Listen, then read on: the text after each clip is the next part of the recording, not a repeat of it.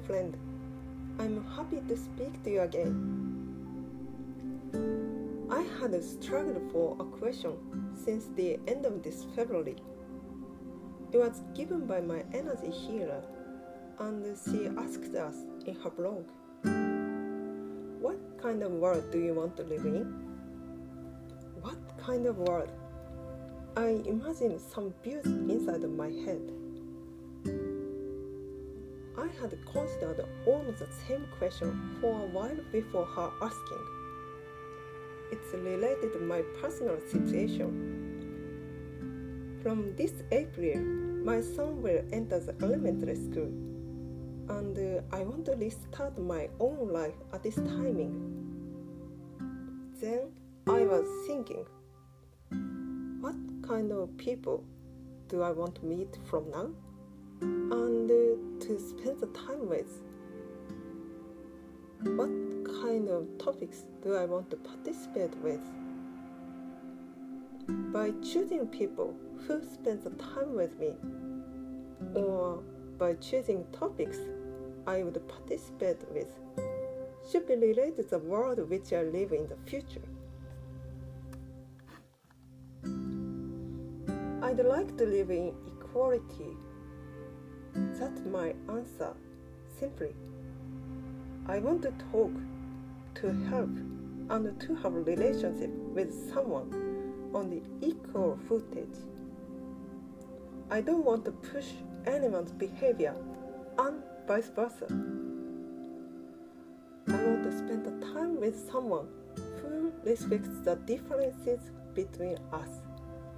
And hopefully, I want to expand the activities which perform such a relationship towards the outside of us. It's a very vague image, but that's my ideal world since I was a child. This thought comes from my childhood. When I was a child, my mother was extremely strict on manner or her rules. I obeyed what she said anything, anytime. Most of the case, I didn't think what she said is correct, but I was afraid of losing her love and of her huge anger.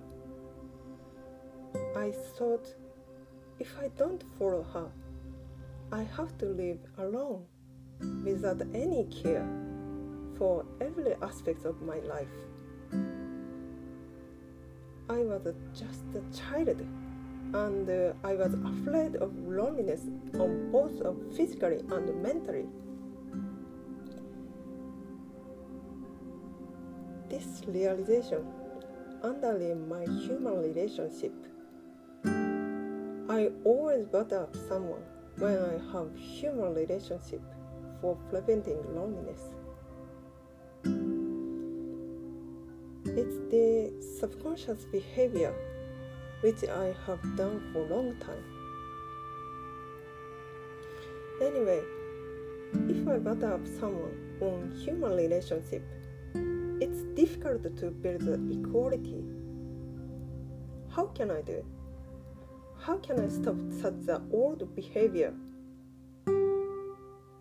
Well, let's think deeply inside of my mind. This behavior comes from the fear of loneliness. I believe if I don't obey someone, I have to live loneliness, and this kind of situation is huge trouble for me.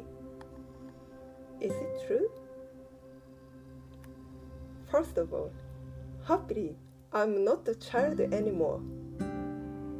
I don't need caring from others in daily life. I can do anything what I need by myself, such as purchasing food, keeping clothes clean, and going outside anytime I want. So actually, there's no problem if I don't obey someone at all. About the anger from other people? Probably I would be surprised by such a strong expression. But now I know it's not my responsibility. I just observe it with calm if someone starts to be angry. How is the loneliness? Honestly to say, now I feel the loneliness is not my fear. It's like my close friend. It has been always on my side. The time spending with loneliness makes a part of my personality. I want gratitude for my loneliness in these days. Now the time has come Let's create the relationship with equality without fear of loneliness. It's new experiences, but should be sweet for me.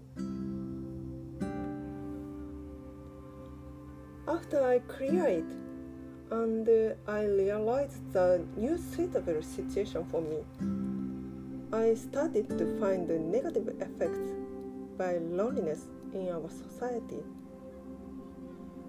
For example, some of criminal acts should be related to loneliness in their background, or the issue among various human relationships seem to be from fear of loneliness.